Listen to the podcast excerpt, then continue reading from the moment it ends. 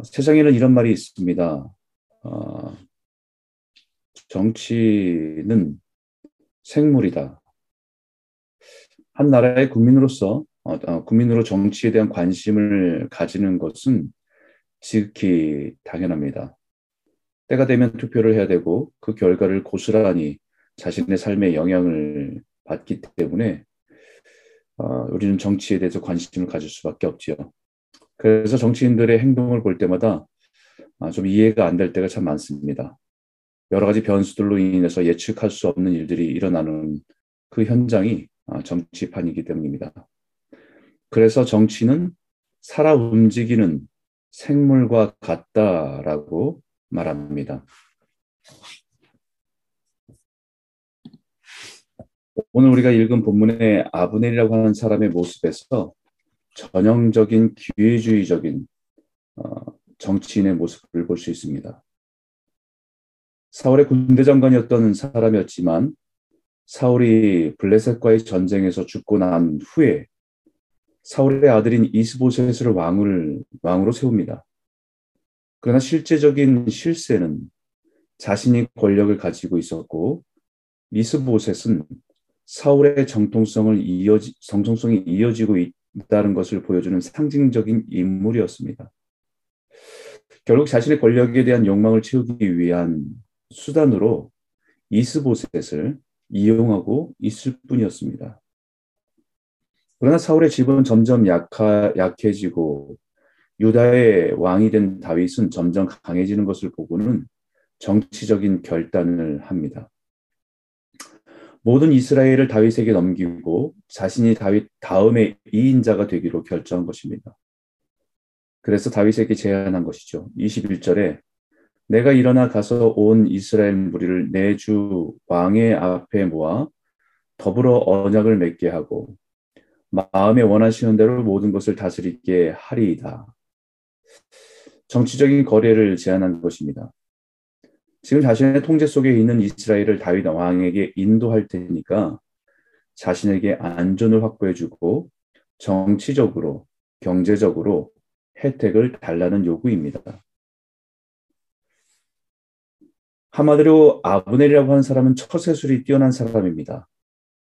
세상 사람들은 지혜롭다고 말할 것입니다. 우리가 살아가면서 이런 사람들이 세상에는 너무 많습니다. 그리고 너무 잘 살아가는 것을 흔히 봅니다.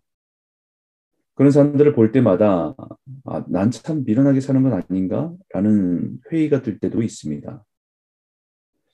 자기가 얻고자 하는 것을 얻기 위해서 모든 수단을 방법을 가리지 않고 행하는 그런 모습들을 보게 됩니다. 그리고 자신의 그런 행동을 남들이 보기에는 믿음이 좋은 사람처럼 포장하는 것도 뛰어납니다. 이스라엘 장로들을 만나서 너희가 여러 번 다윗을 너희의 임금으로 세우기를 구하였으니라고 말하듯이 마치 자신은 이스라엘 백성들과 지도자를 위한 지도자인 것처럼 행세를 합니다.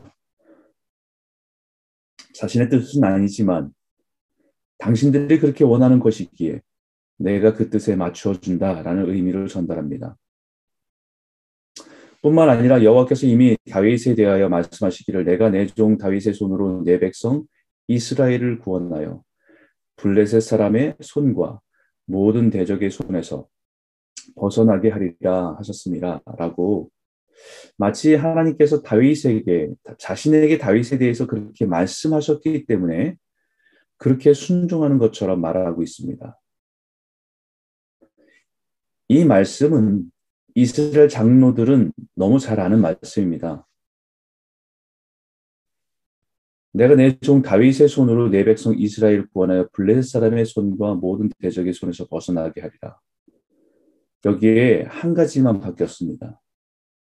내가 내 종 사울의 손으로 내 백성 이스라엘을 구원하여 블레셋 사람의 손과 모든 대적의 손에서 벗어나게 하리라 라고 사무엘상 9장에 사울을 왕으로 세울 때에 하나님께서 사무엘에게 주신 말씀이었기 때문입니다.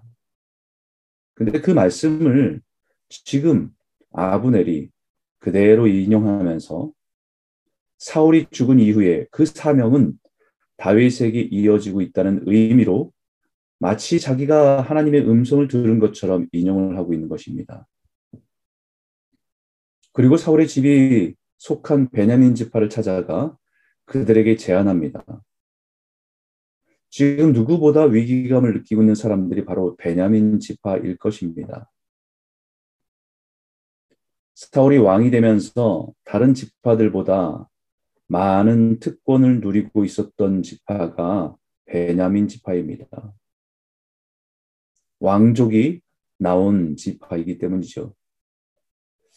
이스라엘과 베냐민 온 집이 선하게 여기는 그 모든 것을 다윗의 귀에 말하려고 하는 말은 베냐민 지파가 선하게 여기는 그것, 그들이 늘 그동안 누리던 모든 특권과 혜택을 그대로 유지하게 될 것이라는 말로 설득을 했다는 것입니다. 이런 것들만 보면 아브넬이라고 한 사람의 정적인 능력이 참 대단한 사람이라는 것을 알 수 있습니다. 아마 이런 모습을 세상에서는 그게 정치라고 말할 것입니다. 이미 대세의 흐름이 바뀌고 있다는 것을 파악하고 빠르고 신속하게 자신이 어떻게 처신해야 될지를 아는 탁월한 정치적 안목을 가진 사람이라고 할 것입니다. 그리고 자신이 원하는 것을 얻기 위해서 적당한 거짓과 아첨과 타협은 정치적인 기술이라고 할 것입니다. 그래서 결국 결국 다윗을 만나서 내가 일어나 가서 온 이스라엘 무리를 내 주 왕의 앞에 보아 더불어 언약을 맺게 하고 마음에 원하시는 대로 모든 것을 다스리게 하리다. 라는 말로 다윗과 언약을 맺습니다. 마치 이스라엘이 자신의 결정과 판단에 달렸다고 하는 자신감이지만 그것은 하나님 앞에서 교만입니다. 자신의 욕망을 채우기 위한 교만일 뿐입니다. 자신이 원하는 것을 얻고 이루기 위한 교만입니다. 그리고 다윗이 베푼 잔치를 만끽하고 돌아갑니다. 돌아가는 아브넬은 스스로 만족했을 것입니다. 본문에 보니까 그 모습을 이에 다윗이 아브넬을 보내매 그가 평안히 가니라라고 말했습니다. 아브넬 자신도 이제 평안하다고 생각했을 것입니다. 자신이 노력하고 만든 평안을 만끽하고 만족했을지 모릅니다. 그러나 그 평안은 아브넬 자신이 만든 평안이지 하나님이 주신 평안이 아닙니다. 사람들이 볼 때에도 평안하게 사는 것처럼 보였을 것입니다. 요압의 부하들이 볼 때에도 그렇게 보였습니다. 본문에 세 번이나 반복해서 그가 평안히 갔다, 왕이 그를 평안히 보냈다, 그가 평안히 갔다라고 표현합니다. 다윗과 언약을 맺고 돌아가는 그의 모습이 너무 평안했다는 것이죠. 아브넬이 누린 것이 진짜 평안일까요? 사람들이 볼 때 문제도 없고 모든 일이 잘 되는 것이 진짜 평안을 누리고 있는 것일까요? 세상의 처세술로 이득을 취하고 교묘하고 애매한 것으로 거짓으로 얻는 유익을 누리고 사는 모습이 평안하게 사는 것처럼 보일 수는 있을 것입니다. 그리고 우리는 그런 모습을 보면서도 부러워할 수도 있을 것입니다. 그러나 성경은 분명하게 말합니다. 여호와께서 말씀하시되 악인에게는 평강이 없다 하셨느니라. 라고 이사서 48장에 분명히 말합니다. 세상은 거짓 평안으로 가득합니다. 남유다의 멸망이 가까울 때도 당시 선지자라는 사람들이 평안하다, 평안하다, 평안하다를 외쳤습니다. 데살로니가 5장 3절에도 저희가 평안하다, 안전하다 할 그때에 잉태된 여자에게 해산 고통이 이름과 같이 멸망이 호련히 저에게 이르느니 결단코 피하지 못하리라 라고 말씀하듯이 거짓 평안에 취하지 않기를 바랍니다. 모든 일이 잘 풀리고 원하는 대로 이루어지고 내 마음이 평안한 편안한 삶을 추구하는 것이 평안이 아니라는 것을 기억하셔야 합니다.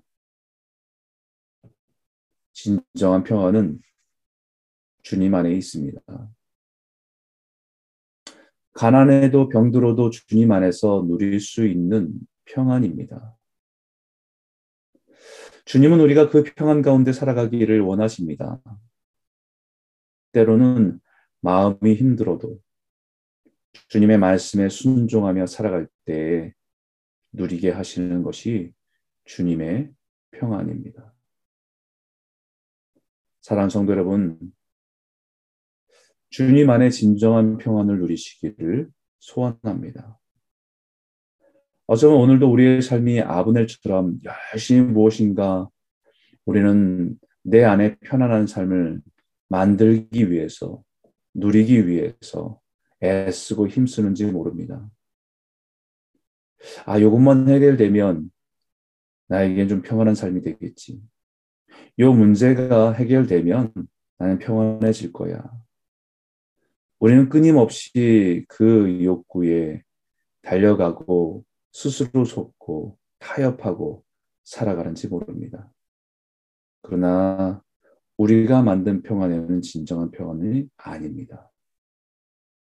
오늘 말씀을 기억하면서 하나님이 허락하시는 평안, 주님의 관계 속에서 누리게 되는 평안, 주님이 함께 하시고 늘 동행하심으로 누리게 되는 그 평안이 저와 여러분의 삶에 가득 채워지기를 주 이름으로 축원합니다.